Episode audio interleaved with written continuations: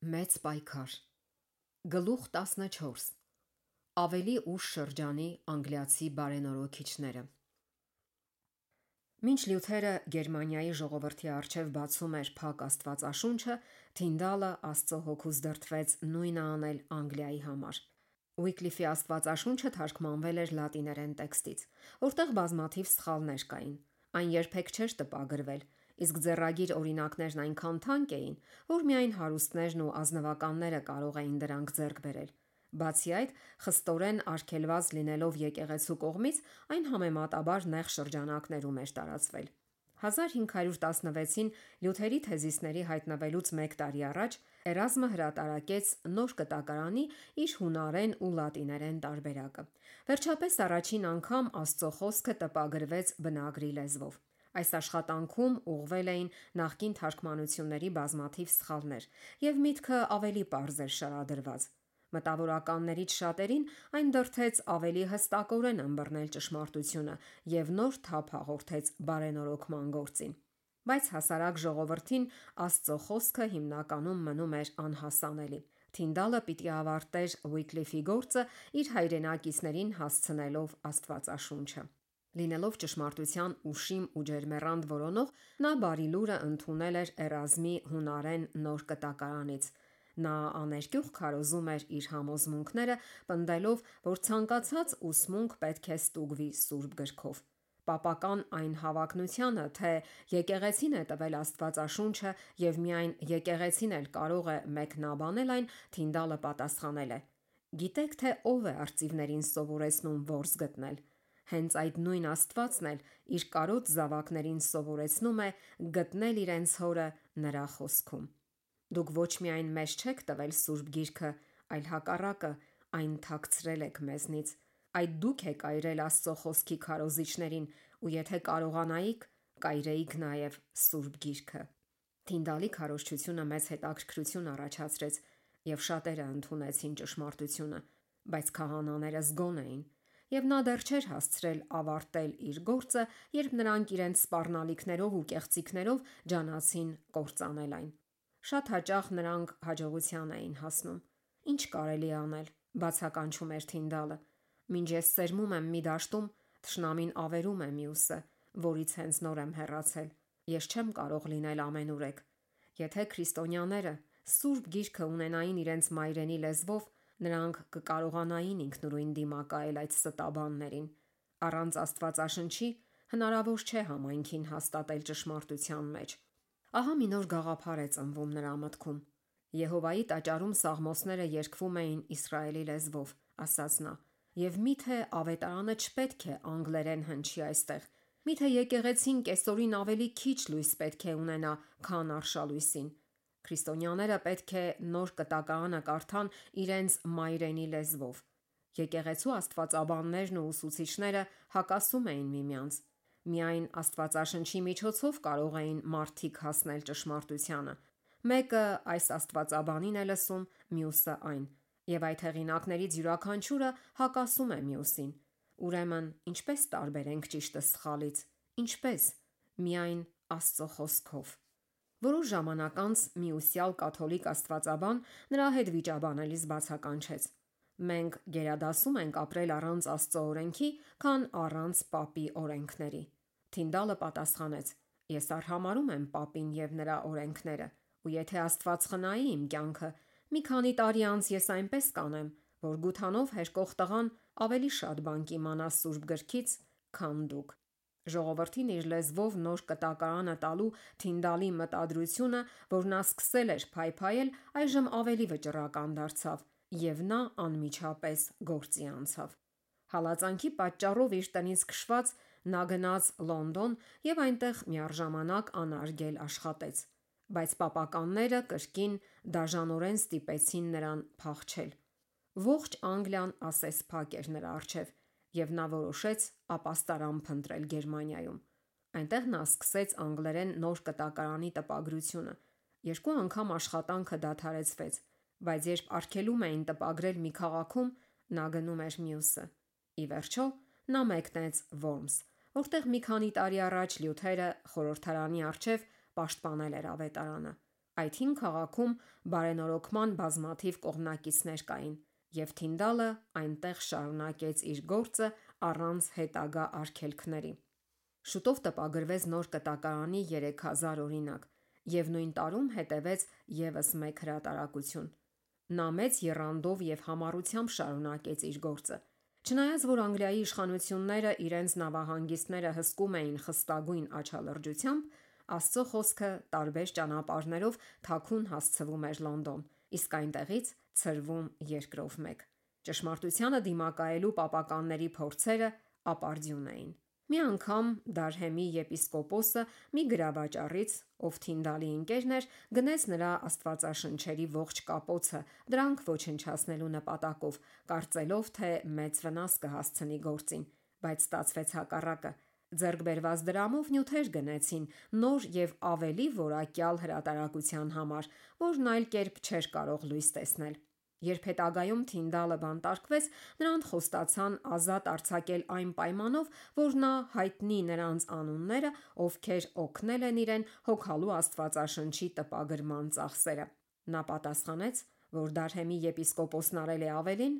քան ուրիշ որևէ մեկը, քանզի մեծ գումար վճարելով իր մոտ եղած Աստվածաշնչերի համար, նա իրեն հնարավորություն է տվել համարցակ առաջ գնալու։ Թինդալը մատնվեց իր թշնամիների ձեռքը եւ այս անգամ շատ ամիսներ անցկացրեց բանտում։ Ի վերջո, նա իր հավատը կնքեց նահատակությամբ, բայց նրա պատրաստած զենքերը մյուս զինվորներին հնարավորություն տվեցին պայքարելու գալիք բոլոր դարերի ընթացքում, մինչև իսկ մեր օրերը։ Լաթիմերը ամբիոնից քարոզում էր, որ Աստվածաշունչը պետք է կարդացվի ժողովրդի լեզվով։ Սուրբ գրքի հեղինակը, ասում էր նա, ինքը Աստված է,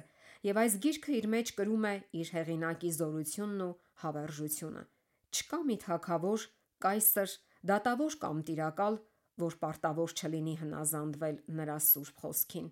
Եկեք չքայլենք շեղ ճանապարհներով, թող Աստծո խոսքը առաջնորդի մեզ։ Եկեք չհետևենք մեր նախնիների օրինակին, վարվելով այնպես, ինչպես նրանք են վարվել, այլ անենք այն, ինչ նրանք պետք է անեին։ Ճշմարտությունը պաշտպանելու համար վեր ելան Բարնսը եւ Ֆրայթը, Թինդալի հավատարիմ ընկերները։ Նրանց հետևեցին Ռիդլի եղբայրները եւ Քրանմերը։ Անգլիայի բարենորոգման այդ առաջնորդները ուսյալ մարդիկ են եղել, եւ նրանցից շատերը մեծ հարգանք են վայելել Հռոմի համայնքում։ Նրանք Պապությանը ընդդիմացել են Սուրբ Գահի մոլորություններն իմանալու արդյունքում։ Նրանց ցանոթությունը Բաբելոնի գաղտնիքներին ավելի մեծ ուժ է հաղորդել իրենց վկայությանը ընդդեմ նրա։ Հիմա ես մի տարօրինակ հարց տամ, ասել է Լաթիմերը։ Ով է ամենաջանասեր եպիսկոպոսն ու պրելատը ամբողջ Անգլիայում։ Տեսնում եմ, որ սպասում եք ինձանից լսել նրա անունը։ Ես կասեմ ձեզ, դա սատանան է, Նա երբեք չի լքում իր թեմը։ Երբ էլ կանչեք նրան, նա միշտ տանն է, միշտ զբաղված է գործով։ Դուք նրան երբեք պարապ չեք գտնի, հավաստիացնում եմ ձեզ։ Այնտեղ, ուր բնակվում է սատանան, գրքերի համար տեղ չկա, իսկ փոխարենը մոմեր են։ Աստվածաշնչի կարիքը չկա, նրա տեղ տերողորմյաներ են։ Ավետարանի լույսը պետք չէ, փոխարենը մոմերի լույսն է։ Այո, օրը ցերեկով։ Քրիստոսի խաչը մի կողմ են դնում եւ բացում խավարանի քսակը։ Մերկին, աղքատին ու տկարին զրկում են հակոստից, իսկ սրբապատկերները զարթարում են։ Զուքում փայտն ու քարը, մեծարում մարդու ավանդություններն ու օրենքները, արհամարելով Աստծո պատվերներն ու նրա ամենասուրբ խոսքը։ Եթե միայն մեր քահանաները նույնքան երանդուն լինեին բարի ուսմունքի սերմը ցանելու մեջ, որքան սատանան է որոմ ու մոլախոտ սերմելու մեջ։ Գլխավոր սկզբունքը, որն առաջ էին տանում այս բարենորոքիչները, նույնն էր, որին հետևել են Վալդենսները, Ուիկլիֆը, Յան Հուսը, Լյութերը, Ցվինգլին եւ նրանց համախոհները, այսինքն Սուրբ գրքի անսխալական հեղինակությունը որպես հավատի ու վարքի չափանիշ։ Նրանք մերժում էին կրոնի հարցերում խղճին բռնանալու պապերի, տիեզերաժողովների, եկեղեցու հայրերի ու թագավորների իրավունքը։ Աստվածաշունչն էր նրանց հեղինակությունը, եւ դրանով էին նրանք ստուգում բոլոր ուսմունքներն ու պնդումները։ Այս սուրբ այրերին զորացնում էր հավատն Աստծո եւ նրա խոսքի հանդեպ, երբ նրանք զոհում էին իրենց կյանքը խարույկի վրա։ Քաջացիր, բացականչեց Լաթիմերը, դիմելով նահատակվող իր ընկերոջը, երբ կրակի բոցն ուր որը լռեցնելու էր նրանց ձայները։ Այսօր Աստծո շնորհիվ մենք այնպիսի ջահ ենք վառելու Անգլիայում, որը համոզված եմ երբեք չի մարի։ Շոտլանդիայում Կոլումբիայի եւ նրա համագործակիցների ցանած ճշմարտության սերմերը երբեք ամբողջովին չեն ոչնչացել։ Անգլիայի եկեղեցիները Հռոմին ենթարկվելուց հարյուրավոր տարիներ անց Շոտլանդիայի եկեղեցիները դեռ պահպանում էին իրենց ազատությունը։ Սակայն 12-րդ դարում պապությունը հաստատվեց այստեղ, եւ ուրիշ ոչ մի երկրում նրա իշխանությունը այդքան բացարձակ չի եղել։ Ոչ մի տեղ ավելի թանձր չի եղել խավարը, բայց լույսի շողերը թափանցեցին նաև այստեղ, խոստանալով պայծառ արշալույս։ Լոլարդները, գալով Անգլիայից եւ բերելով Աստվածաշունչն ու Վիկլիֆի ուսմունքը, շատ բան արեցին ավետարանի գիտությունը պահպանելու համար եւ ամեն դարում վկաներ ու նահատակներ եղան։ Բարենորոքումը իր հետ բերեց Լյութերի գրվածքները եւ ապա Թինդալի անգլերեն նոր կտակարանը։ Հոգևորականության կողմից աննկատ այս լրաբերները լուր անցան սարերն ու հովիտները, կրկին բորբոքելով ճշմարտության ջահը, որն արդեն մարում էր Շոտլանդիայում, քանդելով այն գործը, որ Հռոմն արել էր կեղեքման 4 դարերի ընթացքում։ Կրկին նահատակների արյունը նոր թափ հաղորդեց շարժմանը։ Անսպասելիորեն սթափվելով իրենց գործին սպառնացող վտանգից, պապական առաջնորդները խարույկի մատնեցին Շոտլանդիայի ամենավեհանձն ու պատվավոր զավակներից մի քանիսին, բայց դրանով նրանք միայն ամբիոն կանգնեցրին, որից այդ մեռնող վկաների խոսքերը հնչում էին ամբողջ երկրով մեկ, անհագ տենչ առաջացնելով մարդկանց հոգիներում թոթափելու Հռոմի շղթաները։ Ծագումով եւ բնավորությամբ ազնվականներ Համիլթոնն ու Ուիշարթը մի երկար շարք ավելի հասարակ աշակերտների հետ միասին իրենց կյանքը զոհեցին խարույկի վրա։ Բայց Ուիշարթին այրող կրակը կյանքի կոչեց մեկին, ում բոցը չէր կարող լռեցնել, մեկին, ով Աստծո զորությամբ պապության մահազանգն էր խփելու Շոտլանդիայում։ Ջոն Նոքսը երես էր թեքել եկեղեցու ավանդություններից ու խորհրդապաշտությունից, սնվելու Աստծո խոսքի ճշմարտություններով, եւ Ուիշարթի ուսմունքը հաստատել էր Հռոմի հետ իր կապերը խզելու եւ հալածվող բարենորոքիչներին միանալու նրա որոշումը։ Երբ ընկերներն առաջարկեցին նրան քարոզիչ դառնալ, նա սահմռկելով ընկրկեց, վախենալով պատասխանատվությունից, եւ միայն մեկուսանալուց եւ ինքն իր հետ ցավոտ պայքարից օրեր անց նա վերջապես համաձայնեց։ Բայց ընդունելով այդ պաշտոնը, նա մինչև իր կյանքի վերջը գնաց առաջ աներեր վճռականությամբ ու անվեհեր քաջությամբ։ Այս անկեղծ բարենորոքիչը ահ չուներ։ Նահատակության խարույկները, որ բոցավառվում էին նրա շուրջը, միայն ել ավելի էին բորբոքում նրա եռանդը։ Բռնակալի սպառնացող կացինը կախված իր գլխավերևում նա աջ ու ձախ ջախջախիչ հարվածներ էր հասցնում կռապաշտությանը։ Դեմ արդեմ հանդիպելով Շոտլանդիայի թագուհուն, ում ներկայությամբ բողոքական առաջնորդներից շատերի եռանդը նվազել էր, Ջոն Նոքսը անվեհեր վկայեց ճշմարտությունը։ Նրան հնարավոր չէր շահել փաղաքշանքով, եւ նա չէր սարսռում սպառնալիքներից։ Թագուհին մեղադրեց նրան հերձվածողության մեջ, ասելով, որ նա ժողովրդին սովորեցնելով ընդունել պետության կողմից արգելված կրոնը, այդպիսով խախտել է Աստծո պատվերը, ըստ որի հպատակները պիտի ենթարկվեն իրենց իշխաններին։ Նոքսը վճռականորեն պատասխանեց. Ինչպես որ ճշմարիտ կրոնը իր սկզբնական ուժն ու հեղինակությունը ստացել է ոչ թե այս աշխարհի իշխաններից, այլ բացառապես հավերժական Աստծուց, այնպես էլ հպատակները պարտավոր չեն իրենց կրոնը ձևավորելու իրենց իշխանների ցանկությամբ, քանզի հաճախ իշխանները բոլորից ավելի տգետ են Աստծո ճշմարիտ կրոնի հարցերում։ Եթե Աբ รา համի ողջ սերունդը փարավոնի կրոնն ընդուներ, ում հպատակներն էին նրանք այդքան երկար ժամանակ, ասացեք խնդրեմ, տիկին, ի՞նչ կրոն կլիներ աշխարհում։ Կամ էլ եթե առաքյալների օրերում բոլոր մարդիկ ընդունեին Հռոմի կայսրերի կրոնը, ապա ի՞նչ կրոն կլիներ երկրի երեսին։ Եվ այսպես, տիկին, կարող եք նկատել, որ հպատակները պարտավոր չեն դավանել իրենց իշխանների կրոնը, թեև նրանց կարգադրված է հնազանդվել։ Մարիամն ասաց. Դուք Սուրբ Գիրքը մեկնաբանում եք մի ձևով կաթոլիկ ուսուցիչները մեկ այլ։ Ում պետք է ես հավատամ եւ ով պիտի լինի դատավորը։ Դուք պիտի հավատաք Աստծուն, ով parzorosh խոսում է իր խոսքում, պատասխանեց բարենորոքիչը։ Իսկ այն ամենում, ինչ այդ խոսքը չի սովորեցնում, դուք պիտի հավատաք ոչ մեկին, ոչ էլ մյուսին։ Աստծո խոսքը ինքնին པարզ է, ու եթե ինչ որ բան անհասկանալի է մի տեղում, Սուրբ Հոգին, ով ինքն իրեն երբեք չի հակասում, parzabանում է դա մյուս տեղում, այնպես որ կասկած չի մնում, եթե միայն մարդը չհամառի իր տգիտության մեջ։ Ահա այն ճշմարտությունները, որ անվախ բարենորոքիչը ասաց թագուհուն, վտանգելով իր կյանքը։ Նույն աներկյուղ քաջությամբ էլ նա հետամուտ եղավ իր նպատակին, աղոթելով ու վարելով տիրոջ մարտերը, մինչև որ Շոտլանդիան ազատվեց պապությունից։ Բողոքականության հաստատումը Անգլիայում որպես ազգային կրոն նվազեցրեց, բայց լիովին չվերացրեց հալածանքը։ Մինչ Հռոմի ուսմունքից շատ կետեր մերժվեցին, որոշ կաթոլիկական ծեսերի ձևեր այնուամենայնիվ պահպանվեցին։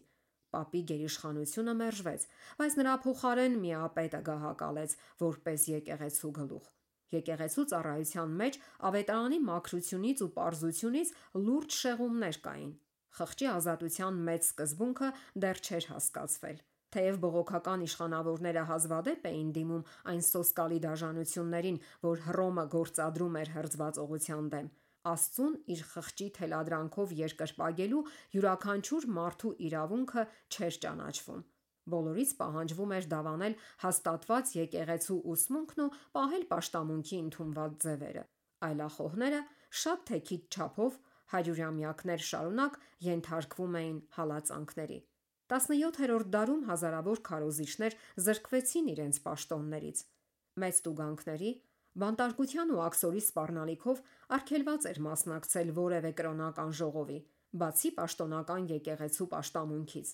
Հավատարիմ հոգիները, ովքեր չէին կարող չհավաքվել միասին երկրպագելու Աստծուն, ստիպված էին լինում հանդիպել մութ նրբանցքներում, լքված տների տանիքներում, իսկ բարենպաստ եղանակին անտառում, կեսգիշերին։ Անտառի գողտրիկ խորքերում, Աստվածաշեն տաճարում Տիրոջ այդ ցրված ու հալածվող զավակները հավաքվում էին իրենց աղերսներն ու շնորհակալությունը հայտնելու Աստծուն, եւ չնայած զգուշավորությանը, շատերը չարչարվում էին իրենց հավատի համար։ Բանդերը լեփլեցուն էին, ընտանիքները քայքայված։ Շատերն ակսորվել էին օտար երկրներ, սակայն Աստված իր ժողովրդի հետ էր, եւ հալածանքներն անզոր էին լրացնելու նրանց վկայությունը։ Շատերը քշվեցին օվկիանոսից այն կողմ, Ամերիկա, եւ այստեղ հիմք դրեցին քաղաքացիական ու կրոնական ազատությանը, որը դարձավ այս երկրի խորհրդանիշն ու փառքը։ Ինչպես առաքյալների օրերում հալածանքները կրկին նպաստեցին ավետարանի առաջընթացին։ Անառակ եւ ոչրագործ մարդկանցով լեցուն գարշելի զնդանում Ջոն Բունյանը ասես շնչում էր երկնքի մաքուր օդը, եւ հենց այնտեղ նա գրեց. Կորուսյալ երկրից դեպի երկնային քաղաքը ճամփորդող ուխտագնացի մասին իր զարմանահրաշ այլաբանությունը։ Ավելի քան 200 տարի Բեդֆորդի բանտից հնչող այդ ձայնը ցնցող զորությամբ դիմել է մարդկանց սրտերին։ Բունյանի ուխտագնացի ճամփորդությունը եւ գերառաջ շնոր մեղավորներից մեծագույնին գրքերը շատերին ուղղել են դեպի կյանքի ճանապարհը։ Բաքստերը, Ֆլավելը, Ալեինը եւ տաղանդավոր ուսյալ ու քրիստոնեական խոր փորձառության տեր այլ մարդիկ խիզախորեն կանգնեցին պաշտպանելու մեկ անգամ սուրբերին ավանդված հավատը։ Այս մարդկանց արած գործը դատապարտված եւ օրենքից դուրս հայտարարված այս աշխարհի տիրակալների կողմից երբեք չի կարող կորչել։ Ֆլավելի կյանքի աղբյուրն ու շնորհի ընդունումը աշխատությունները հազարավորներին են սովորեցրել, թե ինչպես իրենց հոգու պահպանությունը վստահեն Քրիստոսին։ Բաքստերի վերածնված հովիվը օրհնություն է եղել շատերի համար, ովքեր փափագել են Աստծո գործի վերածնունդը իսկ նրա սրբերի հավիտենական հանգիստը աշխատությունը մարդկանց առաջնորդել է դեպի այն հանգիստը, որը դեռ մնում է Աստծո ժողովրդի համար։ 100 տարի անց հոգևոր մեծ խավարի օրերին Որպես Աստծո ջահակիրներ հանդես եկան Ուայթֆիլդը եւ Ուեսլիները։ Հաստատված եկեղեցու իշխանության ներքո Անգլիայի ժողովուրդը կրոնական խորանկում ունեցավ, որը գրեթե չէր տարբերվում հեթանոսությունից։ Հոգևորականությունը տարված էր բնական կրոնի ուսումնասիրությամբ, որի վրա էլ մեծապես հիմնել էին իրենց աստվածաբանությունը։ Բարձր խավերը ծաղրում էին բարեպաշտությունը, པարծենալով, որ վեր են այդ մոլեռանդությունից։ Ցածր խավերը տգիտության ու արատների մեջ էին, մինչդեռ եկեղեցին ոչ քաջություն ուներ, ոչ էլ հավատ՝ օժանդակելու ճշմարտության փլուզվող գործին։ Հավատով արդարացման մեծ սկզբունքը, որն այդքան հստակորեն սովորեցրել էր Լյութերը, գրեթե ամբողջովին մոռացվել էր, եւ դրա տեղը զբաղեցրել էր փրկության համար բարի գործերին վստահելու Հռոմի ուսմունքը։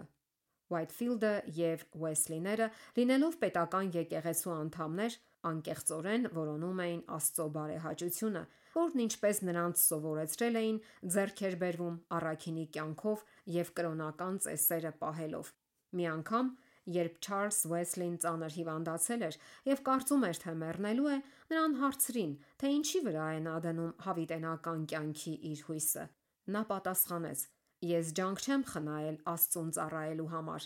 Երբ թվաց, թե հարց տվող իր ընկերը լիովին բավարարված չէր պատասխանով, Ուեսլին մտածեց. Միթե իմ ջանքերը բավարար հիմք չեն հուսալու համար։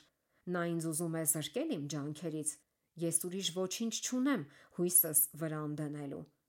Այսպիսին էր թանձր խավարը, որ պատել էր եկեղեցին, թաքցնելով խավությունը, զրկելով Քրիստոսին իր փառքից եւ մարդկանց մտքերը շեղելով իրենց փրկության միակ հույսից՝ խաչյալ Քրիստոսի արյունից։ Ուեսլին եւ նրա համախոհները հասկացել էին, որ իսկական կրոնը սրտից է բխում, եւ որ Աստծո օրենքը տարածվում է ինչպես խոսքերի ու արարքների, այնպես էլ մտքերի վրա։ Համոզվելով սուրբ սիրտ, ինչպես նաեւ ճիշտ վարք ունենալու անհրաժեշտության մեջ, նրանք լրջորեն նոր կյանք սկսեցին։ Աղոթքներով եւ ամենաջերմեռան ջանքերով նրանք սկսեցին ճնշել իրենց մարմնավոր սրտի չար հակումները։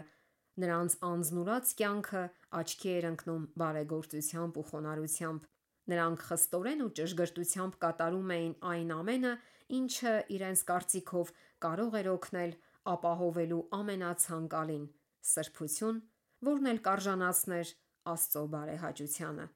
Բայց նրանք չհասան իրենց նպատակին։ Զուր էին մեղքի դատապարտությունից եւ նրա իշխանությունից ազատվելու նրանց ջանքերը։ Դա նույն պայքարն էր, որը Լյութերն ունեցել էր Էրֆուրտի իշխեցում։ Նրա հոգին տանջել էր միևնույն հարցը. մարդն ինչպես կարթարանա Աստծո առաջ։ Աստվածային ճշմարտության կրակը, որ գրեթե մարել էր բողոքականության զոհասեղաններին, պետք է նորից բռնկվեր այն հին ջահից, որ դարերի խորքից փոխանցել էին Բոհեմիայի քրիստոնյաները։ Բարենորոգումից հետո բողոքականությունը Բոհեմիայում ոտնահար էր եղել Հռոմի հորդաների կողմից։ Բոլորը, ովքեր հրաժարվել էին ուրանալ ճշմարտությունը, ստիպված փախել էին։ Նրանցից ոմանք, պատսպարվելով Սաքսոնիայում, այնտեղ պահպանեցին հին հավատը։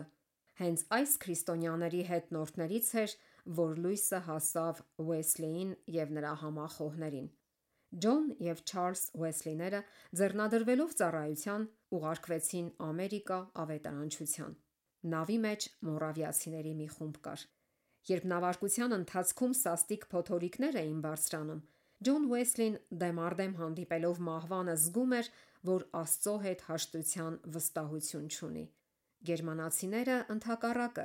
այնպիսի հանդարտություն ու վստահություն էին դրսևորում, որ նրան բոլորովին օտար էին։ Ես վաղուց էի նկատել, ասում է նա, նրանց պահվածքի անօրինակ լրջությունը։ Նրանք անդադար վկայում էին իրենց խոնարհությունը, մյուս ուղևորների համար ծառայություններ անելով, որ անգլիացիներից ոչ ոք չեր անի, եւ դրա դիմաց նրանք վճար չէին պահանջում կամ ընդունում, ասելով, որ դա օգտակար է իրենց հպարտ սրտերը խոնարեցնելու համար եւ որ իրենց սիրող փրկիչը ավելին է արել իրենց համար։ Եվ ամեն օր նրանց առիթ էր տրվում ցույց տալու հեզություն, որը հնարավոր չէր սասանել։ Երբ նրանց հրում էին, հարվածում կամ վայր գցում, նրանք վեր էին կենում ու անտրտուն չեռանում։ Հիմա առիթ եղավ ստուգելու, թե արդյոք նրանք ազատ են վախից, հպարտությունից, բարկությունից ու վրեժխնդրությունից։ Երկելու պահին, որով սկսվել էր նրանց պաշտամունքը, մի ահռելի ալիք բարձրացավ եւ փշրվելով նավի վրա, պատառոտեց մեծ առագաստը եւ այնպես ծածկեց նավը, որ թվաց թե անդունդը արդեն կլանեց բոլորիս։ Անգլիացիները սարսափելի վայնասուն բարձրացրին, իսկ գերմանացիները հանգիստ շարունակեցին երգել։ Նրանցից մեկին ես հետո հարցրի. Դուք չվախեցաք։ Շնորհակալ եմ Աստծուց։ Ոչ, պատասխանեց նա։ Իսկ ձեր կանայք ու երեխաները, հարցրի ես։ Նա մեղմորեն պատասխանեց. Մեր կանայք ու երեխաները չեն վախենում մահից։ Հասնելով Սավաննա, Ուեսլին կարճ ժամանակ ապրեց մորավիացիների հետ։ Նրա վրա խոր տպավորություն էր թողել նրանց քրիստոնեական վարքը։ Նրանց աշտամունքներից մեկի մասին որն ապշեցուցիչ կերպով տարբերվում էր Անգլիայի եկեղեցու անշունչ ձևապաշտությունից, նա գրել է. Այդ ամենի մեծագույն པարզությունը եւ հանդիսավորությունը ինձ ասես 17 դար հետ փոխադրեցին եւ թվաց, թե ես մասնակցում եմ այն ժողովներից մեկին, որոնցում բացակայում էր արտաքին ձևականությունը եւ այն վարում էր վրանակար Պողոսը կամ ձկնորս Պետրոսը հոգու եւ զորության դրսեւորումով։ Վերադառնալով Անգլիա, Ուեսլին Մորավիացի մի քարոշչի օգնությամբ սկսեց ավելի པարզորոշ հասկանալ Աստվածաշնչյան հավատը։ Նա համոզվեց, որ պետք է հրաժարվի փրկվելու համար իր գործերին ապավինելուց եւ ամբողջովին վստահի Աստծո գառին, որ վեր է առնում աշխարհի մեղքը։ Լոնդոնում Մորավիական համայնքի ժողովներից մեկում ընթերցվեց Լյութերի գրվածքներից մի հատված, որտեղ նկարագրվում էր այն փոփոխությունը, որ Սուրբ Հոգին գործում է հավատացյալի սրտում։ Երբ Ուեսլին լսեց այդ խոսքերը, նրա սրտում հավատ արթնացավ։ Ես տարօրինակ ջերմություն զգացի իմ սրտում, ասել է նա, զգացի, որ փրկվելու համար իրոք ապավինում եմ Քրիստոսին, միայն նրան, եւ ինձ հավաստիացում տրվեց, որ նա վեր է առել իմ մեղքը, նույնիսկ իմը, եւ ազատել է ինձ մեղքի ու մահվան օրենքից։ Հոգնեցուցիչ ու անդադրում պայքարի, խստագույն անznուրացության, նախատինքի ու նվաստացման երկար տարիների ընթացքում Ուեսլին համառորեն հետամուտ էր եղել Աստծուն որոնելու իր նպատակին։ Հիմա նա գտել էր նրան։ Նա հասկացել էր, որ շնորհ գտնելու համար իր տանջալի ջանքերը, աղոթքներն ու ծոմերը, գթության գործերն ու ինքնուրացությունը լոկ պարգև էր, որ տրվում է առանց փողի, առանց վճարի։ Հաստատվելով Քրիստոսի հավատի մեջ, նա ամբողջ հոգով վառվեց Աստծո ձրի շնորհի փառավոր ավետարանի գիտությունը ամենուրեք տարածելու ցանկությամբ։ Ողջ աշխարը ես իմ համայնքն եմ համարում, ասում էր նա։ Դրա որ մասում էլ լինեմ, ես հարմար եւ ճիշտ եմ գտնում եւ պարտքս եմ համարում հրճակել փրկության բարի լուրը բոլորին, ովքեր պատրաստ են լսել։ Նա շարունակեց իր խստակյաց եւ ինքնուրաց կյանքը, բայց հիմա արդեն ոչ թե որպես հավատի հիմքը, այլ արդյունքը, ոչ թե որպես սրբության արմատը, այլ պտուղը։ Քրիստոնյայի հավատի հիմքը Աստծո շնորհն է Քրիստոսում, եւ այդ շնորհը նրան կդրթի հնազանդության։ Ուեսլին իր կյանքը նվիրեց այն մեծ ճշմարտությունների քարոշչությանը, որ ընդունել էր։ Արթարացում հավատով Քրիստոսի խավչարար արյանը եւ սրտի վրա Սուրբ Հոգու նորոգող ուժը, որի պտուղը Քրիստոսանման կյանքն է։ Whitefield-ը եւ Wesley եղբայրները իրենց ծառայությանը պատրաստվել էին իրենց խղճուկ վիճակի տևական ու տանջալի գիտակցմամբ, համոզված, որ իրենք կորած են եւ որpիսի ունակ լինեն նեղություններ կրելու որպես Քրիստոսի քաջ զինվորներ, Աստված նրանց անցկացրեց արհամարանքի, ծաղրի ու կատաղի հալածանքների քուրայով, թե համալսարանի տարիներին եւ թե իրենց ծառայության սկզբում։ Իրենց անաստված ուսանող ընկերները նրանց եւ մի քանի ուրիշների, ովքեր համակրում էին նրանց, արհամարանքով անվանում էին մեթոդիստներ։ Միանուն, որն այսօր պատվով է կրում Անգլիայի եւ Ամերիկայի մեծագույն հարանվանություններից մեկը։ Որպես անգլիկան եկեղեցու անդամներ, նրանք խստորեն հետևում էին այդ եկեղեցու երկրպագության ձևերին,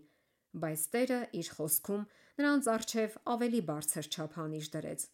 Սուրբ Հոգին դրթեց նրանց քարոզել խաչյալ Քրիստոսին։ Նրանց աշխատանքը ուղեկցվում էր բարձրալի զորությամբ։ Հազարավորները համոզվում էին նրանց իրավացի լինելու մեջ եւ իսկապես վերափոխվում։ Անհրաժեշտ էր այդ գառներին պաշտպանել ոռնացող գայլերից։ Ուեսլին միտք չուներ նոր հարամվանություն ստեղծելու։ Նա ավետարանը ընդունածներին պարզապես համախմբեց այսպես կոչված մեթոդիստների միության մեջ։ Խորհրդավոր եւ ուժասպառիչ էր պայքարը, որ մղում էր այս քարոզիչների դեմ պաշտոնական եկեղեցին, բայց Աստված իր իմաստությամբ իրադարձությունները այնպես շրջեց, որ բարենորոգման գործը սկսվի հենց եկեղեցու ներսում։ Եթե այն ամբողջովին դրսից գար, չէր կարող թափանցել այնտեղ, ուր ամենից շատ էր հարկավոր։ Բայց քանի որ վերածննդի քարոզիչները եկեղեցու անդամներ էին եւ գործում էին եկեղեցու լիազորության սահմաններում, որտեղ որ հնարավորություն էր ընձեռվում, ճշմարտությունը մուտք էր գործում այնտեղ, ուր այլ պարագաներում դռները փակ կմնային։ Հոգևորականներից ոմանք, արթնանալով իրենց բարոյական թմրությունից, ջերմեռանդ քարոզիչներ դարձան իրենց համայնքներում։ Ձևապաշտությունից քարացած եկեղեցիները սկսում էին կենդանանալ։ Ուեսլիի օրերում, ինչպես եւ եկեղեցու պատմության բոլոր դարերում, զանազան շնորհների տեր մարդիկ կատարել են իրենց համար նշանակված աշխատանքը։ Միգուցե նրանք ուսմունքի որոշ կետերում տարաձայնություններ են ունեցել, սակայն բոլորն էլ առաջնորդվել են Աստծո հոգով եւ միավորվել են Քրիստոսի համար հոգիներ շահելու գերագույն նպատակի շուրջը։ Ուայթֆիլդի եւ Ուեսլիների միջև տարաձայնությունը մի անգամ սպառնացել էր օտարացում ստեղծել, բայց քանի որ նրանք հեզություն էին սովորել Քրիստոսի դպրոցում, փոխադարձ սերն ու երկայնամտությունը հաշտեցրեց նրանց։ Նրանք վիճաբանելու ժամանակ չունեին, երբ ամենուրեք գերիշխում էին կեղծիքն ու անիրավությունը, իսկ մեղավորները՝ կորչում։ Աստծո ծառաները քայլում էին փշոտ ճանապարով։ Ազդեցիկ ու կրթված մարդիկ իրենց բոլոր ուժերով ընդդիմանում էին նրանց։ Որոշ ժամանակ անց հոգևորականներից շատերը վճռական թշնամություն ցուցաբերեցին, եւ եկեղեցիների դռները փակվեցին մաքուր հավատի եւ այն հռչակողների առջեւ։ Եկեղեցական ամբիոնից նրանց դատապարտելու հոգևորականների ջանքերը բորբոքեցին խավարի, տգիտության ու անօրենության տարերքը։ Կրկին ու կրկին Ջոն Ուեսլին Աստծո ողորմությամբ հրաշքով փրկվում էր մահից։ Երբ ամբողջի զայրույթը բորբոքվում էր նրա դեմ եւ թվում էր, թե որևէ ելք չկա փրկվելու, մի հրեշտակ մարդկային կերպարանքով կանգնում էր նրա կողքին եւ ամբողը ընկրկում էր եւ Քրիստոսի ծառան անվնաս դուրս էր գալիս վտանգավոր տեղից։ Կատաղած ամբողից ազատվելու այդ դեպքերից մեկի մասին Ուեսլին ասել է. Շատերը ջանում էին ինձ վայր գցել, երբ մենք մի սայթաքուն ճանապարով բլրից իջնում էինք քաղաք, կարծելով, որ եթե ընկնեմ, այլևս վեր չեմ կենա։ Բայց ես ոչ մի անգամ չսայթաքեցի եւ չսահեցի, մինչեւ որ լիովին ազատվեցի նրանց ձեռքից։ Շատերն ապարդյուն ջանում էին բռնել օձիքիցս կամ շորերիցս, բայց միայն մեկին հաջողվեց բռնել բաճկոնակից ծայրից, որի կտորը հետո մնաց նրա ձեռքում, իսկ մյուս կտորը, որի գրպանում դրամս էր, պատռվեց միայն կիսով չափ։ Մի ուժեղ մարդ հետևիցս մի քանի անգամ փորձեց խփել ինձ կաղնե մահակով, որի մի հարվածը, եթե դիպչեր գլխիս հետնամասին, նրան կազատեր հետագա բոլոր ջանքերից։ Բայց ամեն անգամ հարվածը չգիտեմ ինչպես շեղեր անցնում։ Մեկ ուրիշը, ճեղքելով ամբողը, ձեռքը բարձրացրեց հարվածելու, բայց հանկարծ անսպասելիորեն իջեցրեց, միայն շոյելով գլուխս եւ ասաց. Ինչ փափուկ մազեր ունի։ Ամենաառաջին մարդիկ, որոնց սրտերը փոխվեցին, քաղաքի հերոսներն էին։ Ամբողի հրամանատարները բոլոր բախումներում, որոնցից մեկը աղմկոտ հրաապարակներում նույնիսկ դրամով կռվող էր։ Որքան մեղմորեն ու աստիճանաբար է Աստված մեզ պատրաստում կատարելու իր կամքը։ Երկու տարի առաջ աղյուսի կտորով հարվածեցին ուսերիս։ Մեկ տարի չէր անցել, որ քարով խփեցինք թարմատիս։ Անցյալ ամիս ստացա մեկ հարված, իսկ այս երեկո երկուսը։ Մեկը քաղաք գալուց առաջ, մյուսն այնտեղից դուրս գալուց հետո։ Բայց երկուսն էլ կարծես դատարկ բան լինեին։ Թեև մի տղամարդ ամբողջ ուժով խփեց կրծքից, իսկ մյուսը բերանից այնպիսի թափով, որ անմիջապես արյուն դուրս ցայտեց, բայց ես ամենևին ցավ չզգացի ասես ինձ դիպել էին ծղոտով։ Այդ վաղ օրերի մեթոդիստները, ինչպես քարոզիչները, այնպես էլ ժողովուրդը, ծաղրանք ու հալածանք էին կրում եւ եկեղեցու անդամների, եւ նրանց թյուր խոսքերից բորբոքված բացահայտ անհավատների կողմից։ Նրանց բերում էին դատարաններ, ներկայացնելով այսպես կոչված արդարադատությանը, քանզի արդարադատությունը հազվադեպ երևույթ էր այն ժամանակվա դատարաններում։ Նրանք հաճախ բռնության էին ենթարկվում իրենց հալածիչներից։ Գռեհիկ ամբոխը ներխուժում էր տնից տուն, ջարդուփշուր անում կահկարասին, կողոպտելով ինչ որ կամենար, գազանաբար բռնանում տղամարդկանց, կանանց ու երեխաների վրա։ Երբեմն նույնիսկ հայտարարություններ էին փակցվում, հրավիրելով բոլորին, ովքեր կցանկանային օգնել, փշրելու մեթոդիստների պատուհաններն ու թալանելու նրանց տները, նշված ժամին հավաքվելու տվյալ վայրում։ Մարդկային ու աստվածային օրենքների նման բացահայտ խախտումները որևէ պատժի չէին արժանանում։ Պարբերաբար հալածանքների էին ենթարկում այս մարդկանց, ում միակ մեղքը մեղավորին կորստյան ճանապարհից դեպի սրբության ուղին դարձնելու ձգտումն էր։ Իր եւ իր համախոհների դեմ ներկայացվող մեղադրանքների վերաբերյալ Ջոն Ուեսլին ասել է. Ոմանք պնդում են, թե այդ մարդկանց ուսմունքը կեղծ է, սխալ եւ մոլի, թե այն նոր է եւ չլսված մինչեւ վերջերս, թե այդ ամենը կվակերություն, մոլեռանդություն եւ պապություն է։ Այդ մեղադրանքը արդեն ամբողջովին հերքված է, քանզի պարզորոշ ցույց է տրվել, որ այս ուսմունքի յուրաքանչյուր կետը հիմնված է Սուրբ Գրքի վրա եւ մեկնաբանված մեր իսկ եկեղեցու կողմից։ Իսկ եթե Սուրբ Գիրքը ճիշտ է, ուրեմն այս ուսմունքը չի կարող կեղծ կամ սխալ լինել։ Մյուսներն ասում են. նրանց ուսմունքը չափազանց խիստ է։ Նրանք շատ նեղ են դարձնում երկինք տանող ճանապարհը։ Սա է ճշմարտապես բուն առարկությունը, որն ընկած է հազարավոր մյուսների հիմքում, որոնք ներկայացվում են տարբեր ձևերով։ Բայց միթե նրանք ավելի են նեղացնում երկինք տանող ճանապարհը, քան Տերը եւ նրա առաքյալները։ Միթե նրանց ուսմունքն ավելի խիստ է, քան Աստվածաշնչինը։ Դիտարկենք միայն մի քանի པարս տեքստեր։ Սիրիր քո Տեր Աստծուն քո բոլոր սրտով, քո բոլոր անձով եւ քո բոլոր մտքով։ Ամեն դատարկ խոսքի համար, որ մարդիկ խոսեն, դատաստանի օրը հաշիվ պիտի տան։ Թե ուտեք, թե խմեք, եւ ինչ գործ էլ որ անեք, ամեն բան Աստծո փառքի համար արեք։ Եթե նրանց ուսմունքը սրանից ավելի խիստ է, ապա նրանք մեղադրելի են։ Բայց ձեր խիղճն էլ վկայում է, որ դա այդպես չէ։ Եվ ով կարող է չնչին չափով անգամ պակաս խիստ լինել առանց Աստծո խոսքն աղավաղելու։ Կարող է արդյոք Աստծո խորհուրդների որևէ տնտես հավատարիմ գտնվել, եթե նա փոխի այդ սրբազան գանձարանի որևէ մասը։ Ոչ, նա չի կարող պակասեցնել, ոչինչ չի կարող մեղմացնել։ Նա պարտավոր է հայտարարել բոլորին։ Ես չեմ կարող Սուրբ Գիրքը հարմարեցնել ձեր ճաշակին, դուք պետք է հարմարվեք դրան կամ հավերժ կորչեք։ Ահա սա է այս մարդկանց անգթության վերաբերյալ այն մյուս հանրահայտ բողոքի պատճառը։ Բայց իրոք նրանք անգութ են։ Ինչ առումով։ Չեն կերակրում նրանք սովածներին եւ չեն հագցնում մերկերին։ Ոչ, բանն այդ չէ։ Նրանք երբեք չեն դադարել այդ անելուց, բայց նրանք այնքան անողորմ են դատաստանում, կարծելով, թե բացի իրենց նմաններից ոչ ոք չի կարող փրկվել։ Հոգևոր անկումը, որ տեղի ունեցավ Անգլիայում Ուեսլիի օրերից անմիջապես առաջ, գլխավորապես այն ուսմունքի հետևանքն էր, թե մարդը ազատ է օրենքից։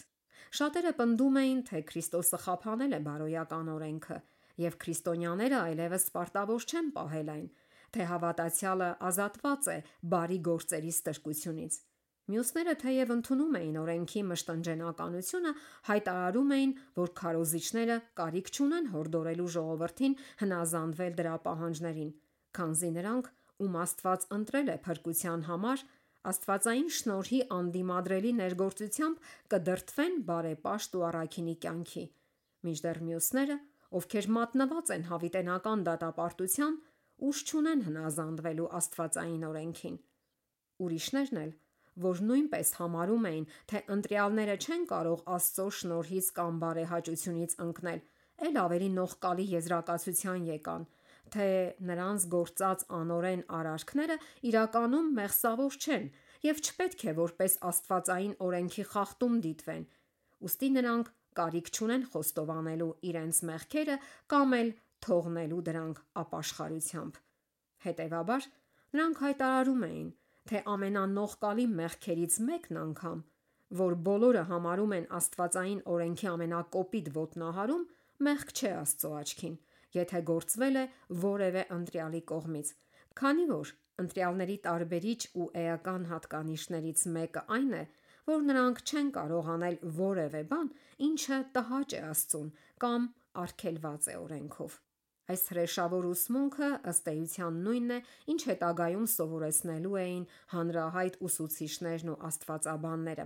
այսինքն, որ չկա աստվածային անփոփոխ օրենք որպես ճշմարտության չափանիշ, որ բարոյականության չափանիշը հասարակությունն ինքն է որոշում եւ որ դա մշտապես ենթակա է եղել փոփոխության։ Այս բոլոր գաղափարների ներշնչողը այն նույն ճարպիկ հոգին է, ով Աստծո օրենքի արդարացի սահմանափակումները վերացնելու իր գործը սկսեց նույնիսկ երկնքի անմեղ բնակիչների մեջ։ Այն ուսմունքը, թե Աստված անփոփոխելիորեն կանխորոշել է մարդու ճակատագիրը, ըստ էության շատերին դրթել է մերժելու նրա օրենքը։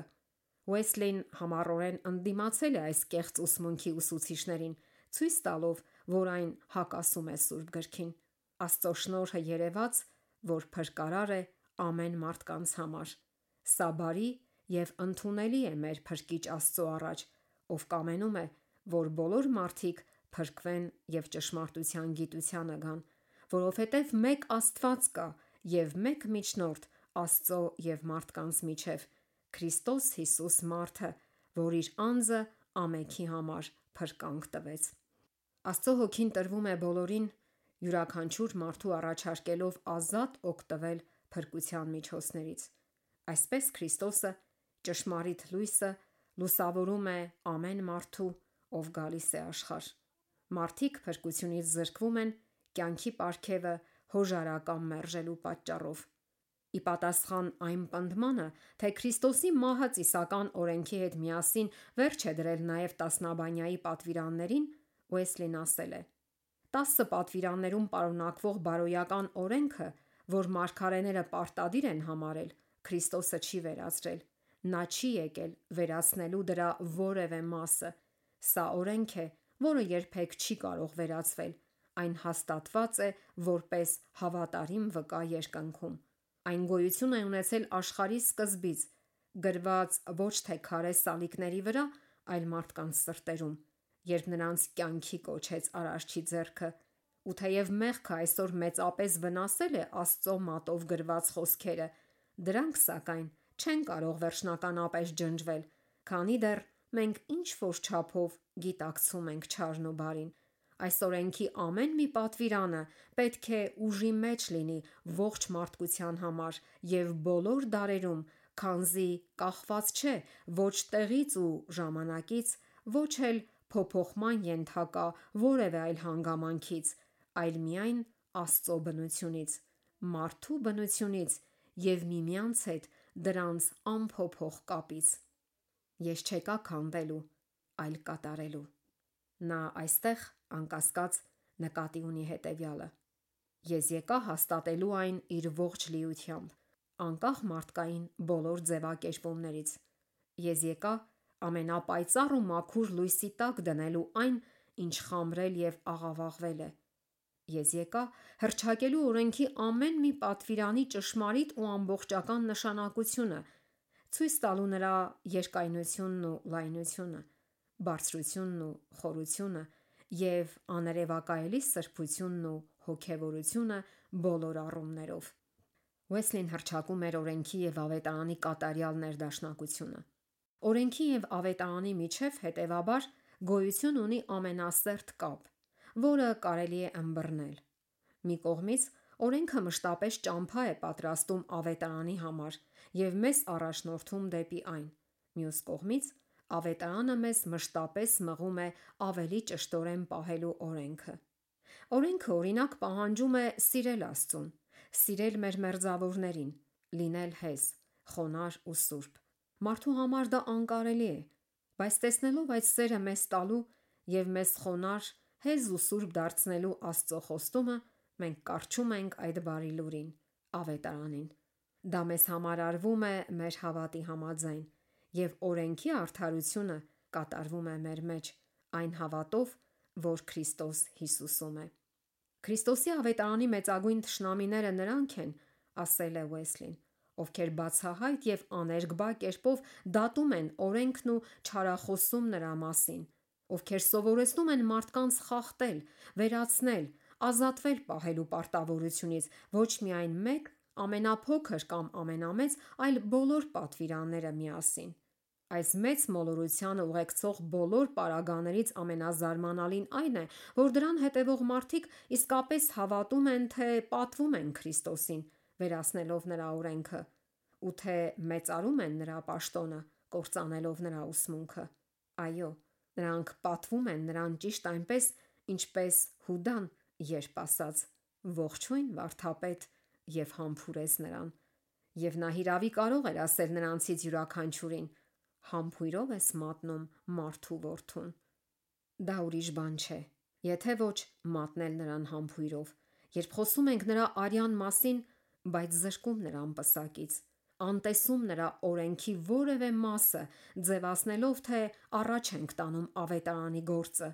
ոչ էլ կարող է որևէ մեկը խուսափել այս մեղադրանքից, ով այնպիսի հավատ է քարոզում, որն ուղղակի թե անուղղակի վերացնում է հնազանդության անհրաժեշտությունը, ով Քրիստոս է քարոզում այնպես, որ չեզոքացնի կամ ինչ որ կերպ թուլացնի Աստծո պատվիրաններից փոքրագույնը։ Նրանց, ովքեր պնդում էին, թե ավետարանի քարոզչությունը բավարարում է օրենքի բոլոր պահանջները, Ուեսլին պատասխանում էր. Մենք ամբողջությամբ հերքում ենք դա։ Դրանով չի կատարվում օրենքի ամենաառաջին պահանջն իսկ, այն է մարդկանց համոզել, որ մեղավոր են, արթնացնել նրանց, ովքեր դեռ քնած են դժոխքի եզրին։ Պողոս առաքյալն ասում է, որ օրենքով է ճանաչվում մեղքը, եւ մինչեւ մարդը չգիտակցի իր մեղավորությունը, նա իրապես չի զգա Քրիստոսի քավչարար արյան կարիքը։ Առողջները բժշկի կարիք չունեն, ասել է Տերն ինքը, այլ հիվանդները։ Ուրեմն անհեթեթ է բժիշկ առաջարկել նրանց, ովքեր առողջ են, կամ առնվազն իրենց այդպիսին են երևակայում։ Նախ պետք է նրանց համոզեք, որ իրենք հիվանդ են, այլապես նրանք շնորհակալ չեն լինի ձեր ծառայության համար։ Նույնքան անհեթեթ է Քրիստոս առաջարկել նրանց, ում սրտերը առողջ են ու դեռ երբեք չեն փշրվել։ Այսպիսով, իր ուսուցչի նման, քարոզելով Աստծո շնորհի ավետարանը, Ուեսլին ջանում էր մեծարել ու փառավորել օրենքը։ Նա հավատարմորեն կատարեց Աստծուց իրեն տրված գործը եւ փառավոր էր արդյունքը, որ նրան թույլ տրվեց տեսնել։ Իր երկարատև ավելի քան 80-ամյա կյանքի վերջում նա ուներ կես միլիոնից ավելի բացահայտ հետևորդներ, բայց թե իրականում քանիսն են նրա ջանքերի շնորհիվ մեղքի անդունդից ու քայքայումից ավելի վեհ ու սուրբ կյանքի բարձրացել, եւ թե քանիսն են նրա ուսմունքի միջոցով ավելի խոր ու հարուստ հոգեվոր փորձառություն ձեռք բերել, երբեք չի իմացվի, մինչև որ փրկվածների ողջ ընտանիքը հավաքվի Աստծո արքայության մեջ։ Ուեսլիի կյանքը անգին օրինակ է ամեն մի քրիստոնյայի համար։ Երանի թե Քրիստոսի այս ծառայի հավատն ու խոնարհությունը, անխոնջ եռանդը, անznազողությունն ու նվիրվածությունը արտացոլվեին այսօրվա եկեղեցիներում։